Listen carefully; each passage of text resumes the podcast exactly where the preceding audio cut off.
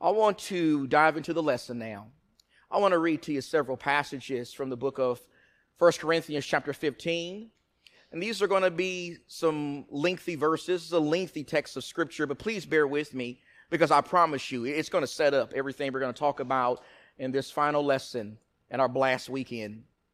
And so in 1 Corinthians 15, in verse number 3, the apostle of God, the apostle Paul, he says in verse 3 For I delivered to you as of first importance what I also received that Christ died for our sins, according to the scriptures, and that he was buried, and that he was raised on the third day, according to the scriptures, and that he appeared to Cephas, then to the twelve, and after he appeared to more than 500 brethren at one time, most of whom remain until now, but some have fallen asleep. Then he appeared to James.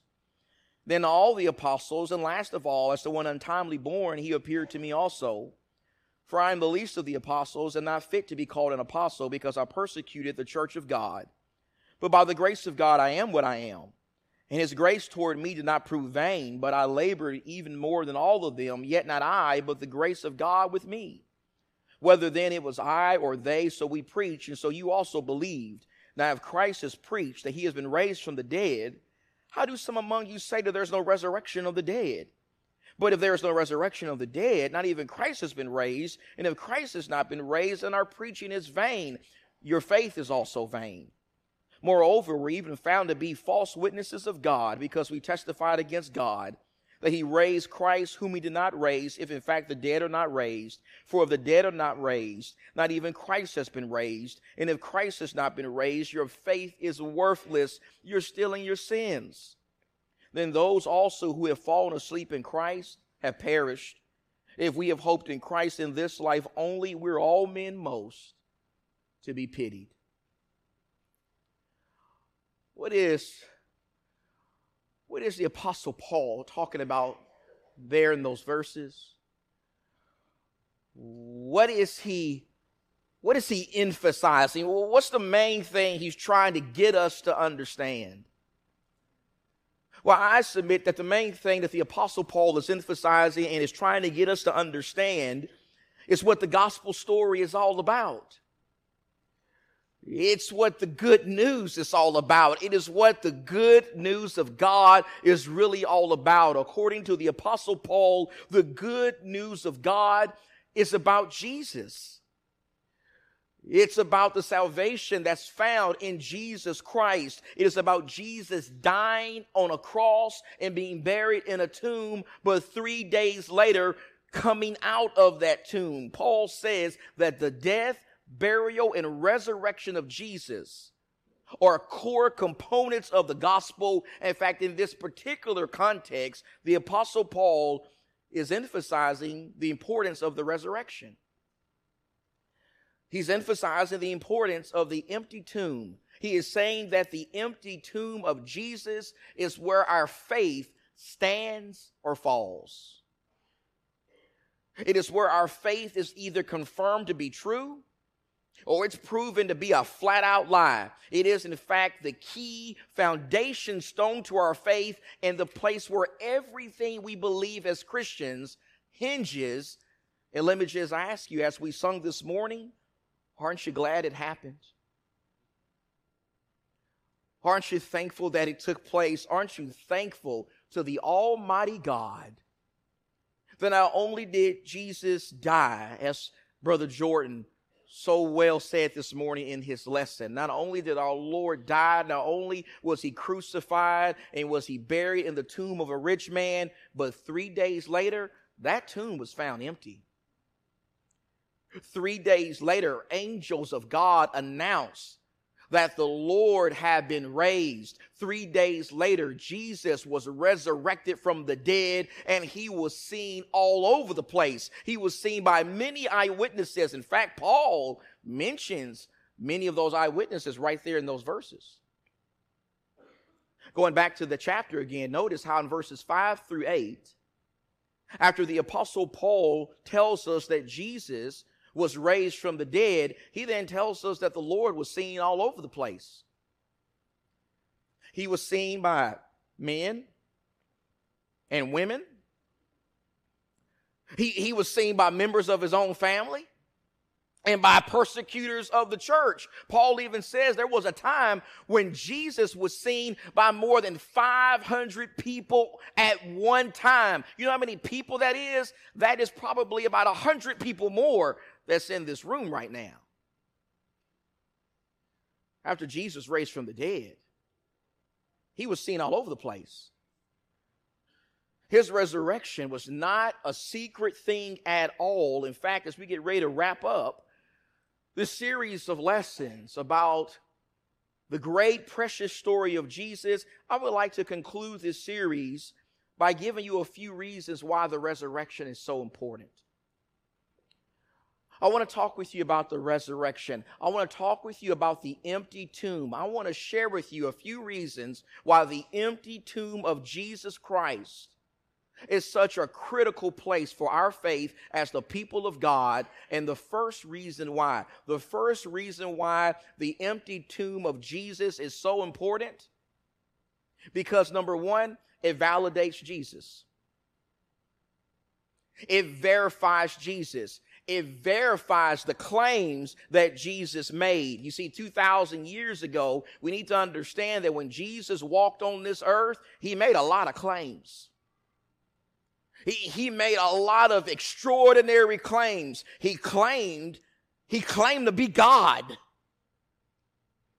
He, he claimed to be the Son of God. He claimed to be the I am. He claimed to have existed before the great man of faith, Abraham, and to be from everlasting to everlasting. He also claimed to be the Messiah.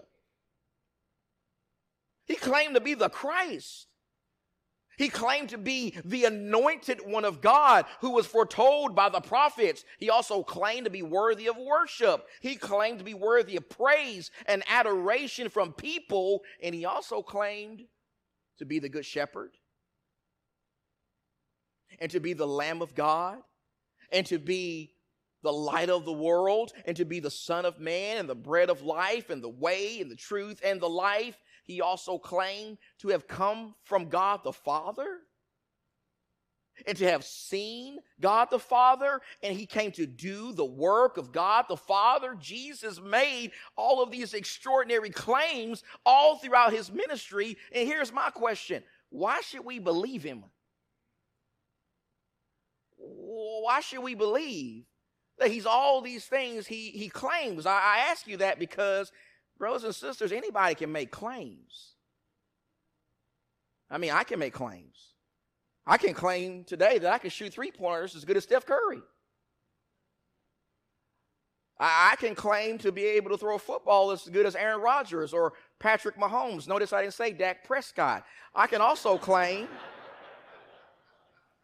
I can be. I can claim to be as smart as Albert Einstein or to be as strong as the rock, I can also claim to be God.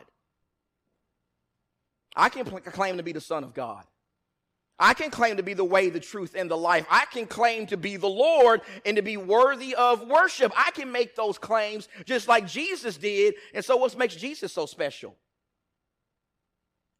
Well, why should I believe Jesus? Why should I believe that Jesus is all these things he claimed to be Please go in your Bible to Acts chapter 2. When you go to Acts chapter 2, I want to take you back 2,000 years ago to Jerusalem. When you go to Jerusalem with me, we're going to go to Jerusalem and we're going to go to the day of Pentecost. We're going to imagine in our minds that we are in Jerusalem on the day of Pentecost, and the Apostle Peter is standing before thousands of Jews, and he's going to tell them about Jesus. He's going to tell many hostile Jews, many Jews who were directly responsible for killing Jesus, he's going to tell them why they should believe Jesus, why they should believe he's the Messiah.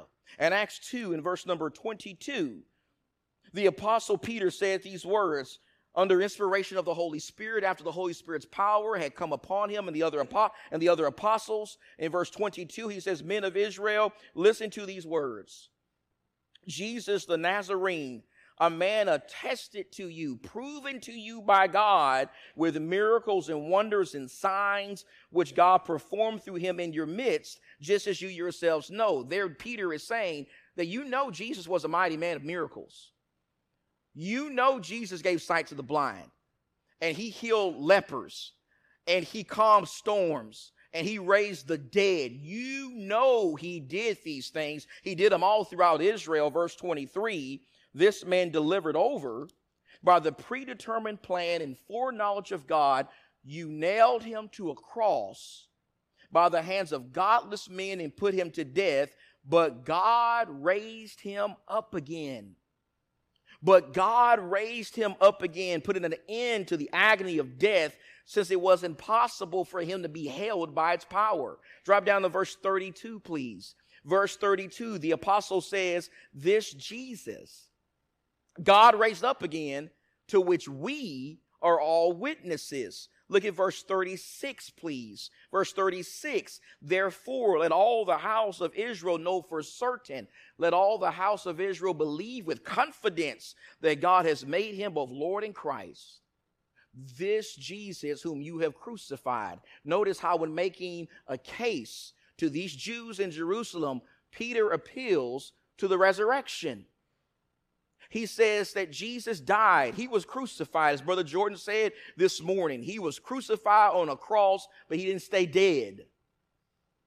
He didn't stay in the tomb. He came out of the tomb and he was seen by many eyewitnesses. That verifies, Peter says, that Jesus is the Lord and the Christ. It verifies his identity. Now, put that with what the Apostle Paul says in Romans chapter 1, please, because Paul says it this way in Romans chapter 1 and in verse number 4.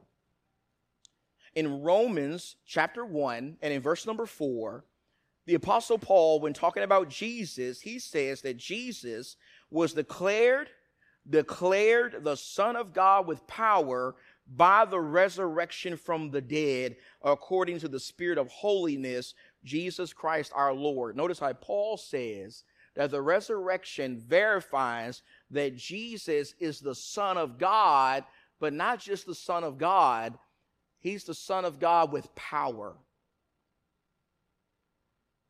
He's the Son of God with power. Power to do what? Power to do everything that He claimed to be able to do.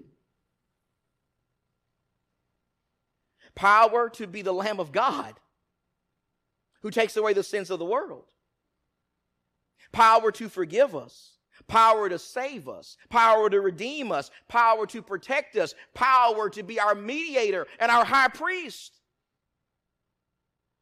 power to comfort us, power to be with us at all times, power to walk with us and watch over us, power to providentially guide us, power to grow us into being the kind of people that God has called us to be. Paul says that the resurrection of Jesus Christ it verifies everything about Jesus.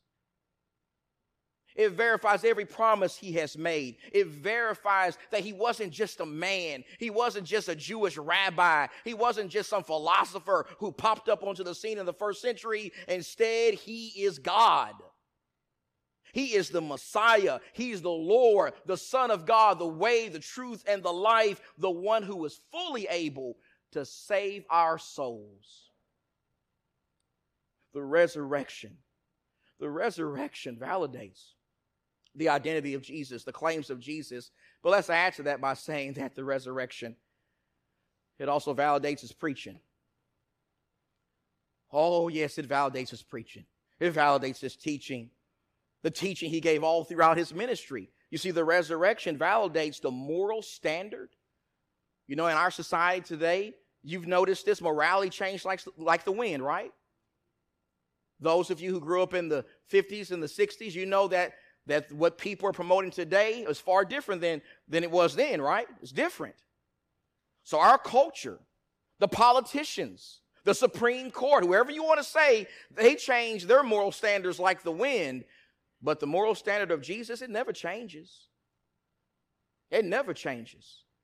And his preaching validates his moral standard. It validates the moral standard that he promoted in the Sermon on the Mount in Matthew 5 through 7. It validates the teaching that he gave about worship to the Samaritan woman in John chapter 4. It validates his parables and the deep spiritual truths that are found in those parables. It validates what he taught about forgiveness. and about prayer and about the need to be honest and ethical and treat our spouse right and raise our kids right. It, it, validates what he promoted about marriage and divorce and remarriage. It validates what he taught about the need to love one another and be kind to one another and gracious and merciful and how we are blessed if we're willing to suffer for the kingdom of God. The resurrection validates everything Jesus taught. Everything he preached about in his ministry, but it doesn't just validate his preaching, it validates the preaching of the apostles. Paul makes that point in 1 Corinthians 15, 12 through 15. When you go back and look at 1 Corinthians 15, verses 12 through 15, there, if you remember, Paul says that the preaching of himself and the other apostles would be completely worthless and vain if Jesus wasn't raised from the dead. He says that if Jesus wasn't raised from the dead, they would be found out to be false witnesses. That is a huge statement given by the apostle Paul because just like, just like Jesus made a lot of extraordinary claims, you know who else did? The apostles did. The apostles also made a lot of claims. They made a lot of claims about Jesus. They claimed that Jesus was the Messiah. They claimed that he was the Lord. They claimed that he was the way and the very Son of God. They also preached his moral standard. They preached that adultery is wrong, fornication is wrong, gossip is wrong, hatred is wrong. They preached about the need to repent and confess the name of Jesus and be baptized for the forgiveness of sins. The resurrection of Jesus validates and verifies everything that Jesus taught and that his apostles taught. But let's just say this the resurrection validates everything about the Bible, period. Everything about the Bible, period. It confirms that every part of that book you have in front of you, whether it's on your phone or paper form, whatever Bible form you have in front of you right now, the resurrection of Jesus validates and verifies all the scriptures.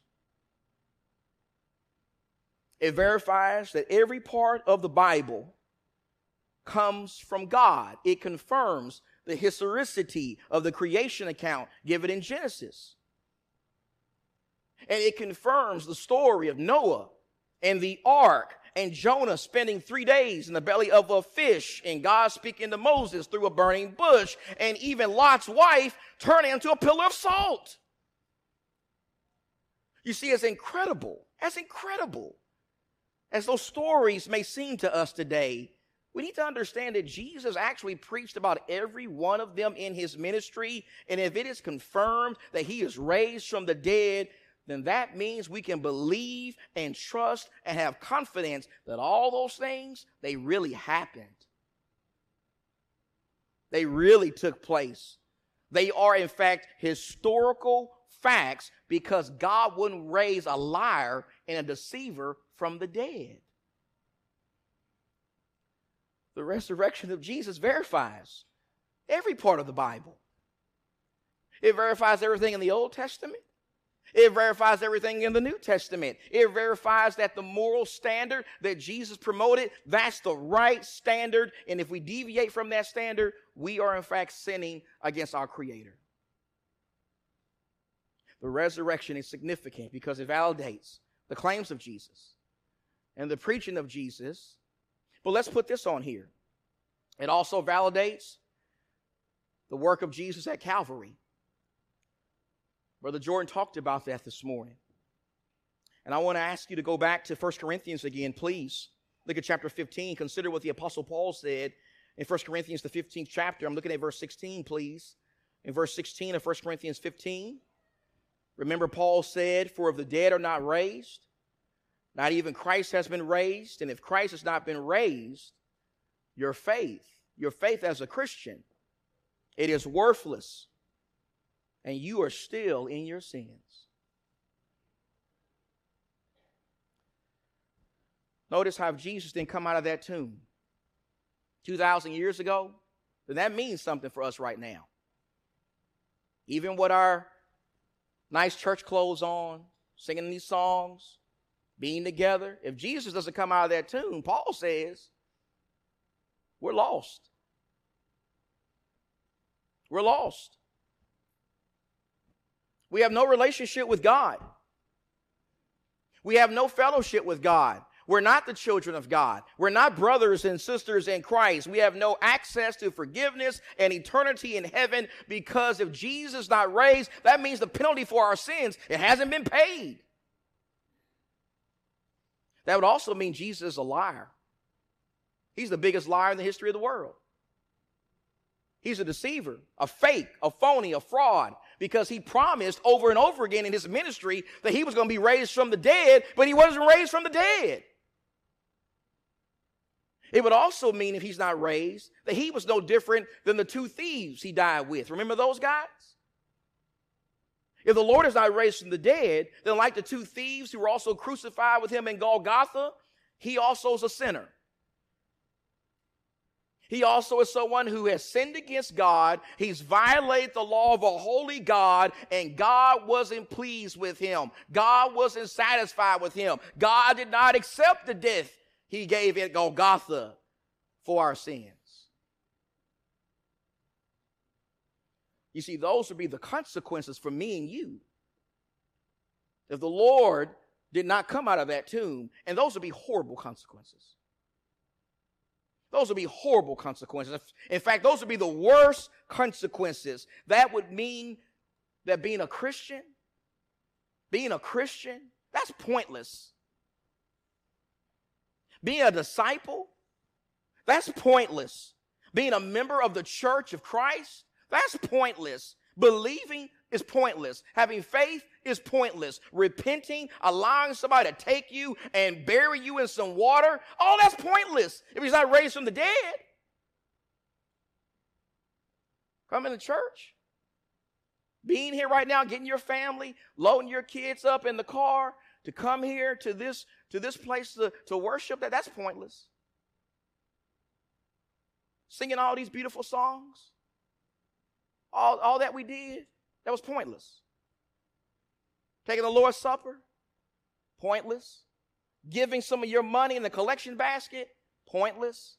Hearing preaching and teaching from the Word of God, pointless. Praying, studying your Bible, having a blast weekend for young people, all of that is pointless if he's not raised from the dead.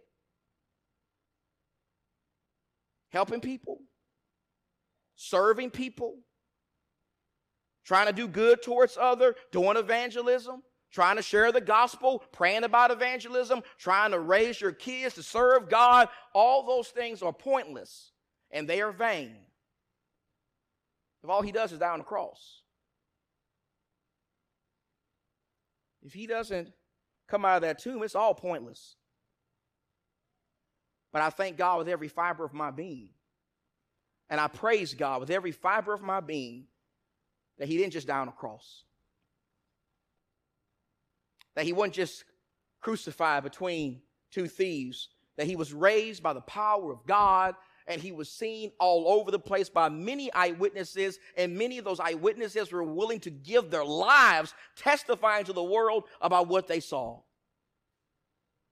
I praise God that the resurrection of our Lord confirms to us that Jesus' work at Calvary was accepted by God. And because it was accepted by God the Father, then you know what that means? That means that we can live our lives every single day with confidence, knowing that we are forgiven sinners if we follow and give our lives to Jesus. We don't have to live our lives afraid. We, we don't have to live our lives in doubt, wondering wondering if God has really forgiven me, wondering if God really washed away my sins when I was baptized for the remission of my sins, wondering if God hears my prayers, wondering if God is watching over me, wondering if God accepts my worship or if I'm really, if I've really been adopted into God's family and I have brothers and sisters in Christ. Because the Lord came out of that tomb. I don't have to doubt that stuff. I can have confidence in every promise God has made the resurrection of our Lord. The resurrection of our Lord verifies the claims of Jesus, the preaching of Jesus, the work, that my brother Jordan talked about this morning at Calvary. But let me close with this. Let me give you one more thing. Let's talk about how it validates our hope. I got to talk with you about hope a little bit. In 1 Corinthians 15, I'm going back there one more time, please. Verse 18. The apostle said this after he said that if Christ has not been raised, our faith is worthless. He says in verse 18, then those also who have fallen asleep in Christ have perished. Those who have died in Christ have perished. If we as Christians have hoped in Christ in this life only, well, we are all men most to be pitied. Notice how, in addition to validating the claims of Jesus and the preaching of Jesus and his wonderful work at Calvary, the empty tomb also assures our hope. It assures our hope. As the people of God, it assures that there really is life after death. There really is a heaven, and there's a hell. There really is a place where the righteous and the wicked are going to spend eternity according to what Jesus promised in Matthew 25 46. The resurrection verifies and assures us that there's life after death, and it also assures us that the brethren who've gone before us, the brethren that we love, who've died and they inspired us, they inspired us to love God. They taught us. They encouraged us. The resurrection verifies that even though those people have died, they haven't perished. They're not lost. They're not in a worse situation right now than they were when they were on this earth. Instead, their situation is far better than ours. Their situation is far better than ours. They're not experiencing all the problems and the sufferings that we have to endure in this life, but instead they're in comfort and they're having peace and they're experiencing rest from their works. In fact, in the rest of 1 Corinthians 15, Paul talks more about our hope as Christians by describing more and talking about more concerning the resurrection. The resurrection. You see, he says, Paul says, that the hope we have as Christians, the hope that binds us together and helps make us a spiritual family, that hope is rooted. It is rooted in the resurrection. It is rooted in the fact that while it is appointed for us all to die one day, we're all going to die, but because of Jesus' power over death, we can trust that even though we're going to die, we're not going to stay dead. We're not going to stay in the coffin. We're not going to stay in the cemetery. Instead, Jesus, He will bring us out of the realm where all departed souls go, and He will reunite our souls with our bodies, and He will transform our bodies and bring us into heaven to live with Him forever. That's the hope we have as the people of God. And if you remember, Peter said in 1 Peter 1 and verse 3 that the hope we have is a living hope. We don't have a dead hope, it's a living hope through the resurrection of Jesus Christ from the dead. I told some of you yesterday, for those of you who were, were able to make it out, that before I moved to Phoenix, I'm in Phoenix, Arizona, laboring with God's people there. I've been there about three and a half years now.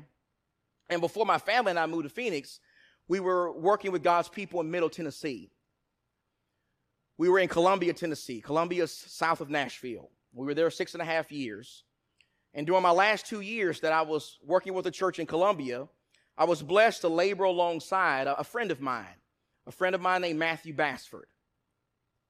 Matthew and I were trained by the same men. We both trained at the, at the Road Church in Beaumont, Texas. Matthew was the, the, the trainee before me. And Matthew and I were able to work together for two years before I moved to Phoenix. And he's only a few years older than me. Only a few years older than me. And like me, he's also a married man. And he has two children. His children are about the age of my kids. But a couple of years ago, he was diagnosed with ALS. He was diagnosed with Lou Gehrig's disease a disease that often kills people pretty quickly. And it causes people to suffer, to suffer in so many different ways. In fact, Matt now, at about 42 years old, he's 42 or 43, he's not able to walk. Can't preach anymore. Can't use his hands. Can't type. He's a writer. Can't type on a keyboard anymore. He can't do many of the things that, that so often we take for granted. He can't do that stuff. And I'm going to tell you something if this life was all there is, if this life was all he had to be excited about, if this life that we live in now in this wicked world was the sum total of man's existence, then what a horrible predicament he would be in right now. What a horrible predicament. What a horrible thing it would be to be experiencing pain in your body every day and you can't walk anymore. You can't jump. You can't play with your kids like you once could. You can't do the things that you were passionate about. What a horrible thing it would be to go through all of these awful things in this life. In this life was all there was. But glory be to the God of heaven and earth that because Jesus died, and because he was buried and because he came out of that tomb, because Matt is a Christian, he's got something so wonderful to look forward to. He has something to be excited about and eager to receive. Even though he's suffering in his body, he has the hope of one day being raised in an incorruptible body a body that will no longer have ALS, a body that will be transformed by the power of Jesus, and it will be fit to experience the wonderful blessings in heaven with God. That is the hope that he has. And that every single Christian in this room and around the world has according to the apostle Paul, because Jesus was raised from the dead, our hope as Christians, it doesn't reside in this world. It's not rooted in the, in the promises found in this corruptible world. We are not pitiful and pathetic people who are blindly believing in something that we can't prove to be true. We're not really sure it's true. We are not people who have blind faith and are just doing something because we want to do it or because we make it, it makes us feel good. Instead, we have the evidence that confirms that our Lord came out of that tomb on that faithful Sunday morning. And because of that, we know there's a day of resurrection coming. And if we're faithful to Him on that day, when He comes again and the dead are raised, we're going to be okay. We're going to be blessed we're going to experience something far better than what we've ever experienced in our lives. And so, my dear friends, as we get ready to wrap up this weekend that I've been so grateful to be part of, I hope that all these lessons we've done together as a spiritual family, I hope they've strengthened your faith. I hope they've made you zealous about serving the King of Kings and the Lord of Lords. I hope that your faith has enhanced I hope your faith has increased. I hope you're more thankful that you are a Christian. I hope that you will continue throughout the course of your life to firmly root the story of Jesus and immerse it in your heart, and that this story will manifest itself in your life and in the lives of the people you're blessed to connect with every single day. There is nothing there is nothing more important than any person can do in their lives than serve Jesus. Would you agree with that?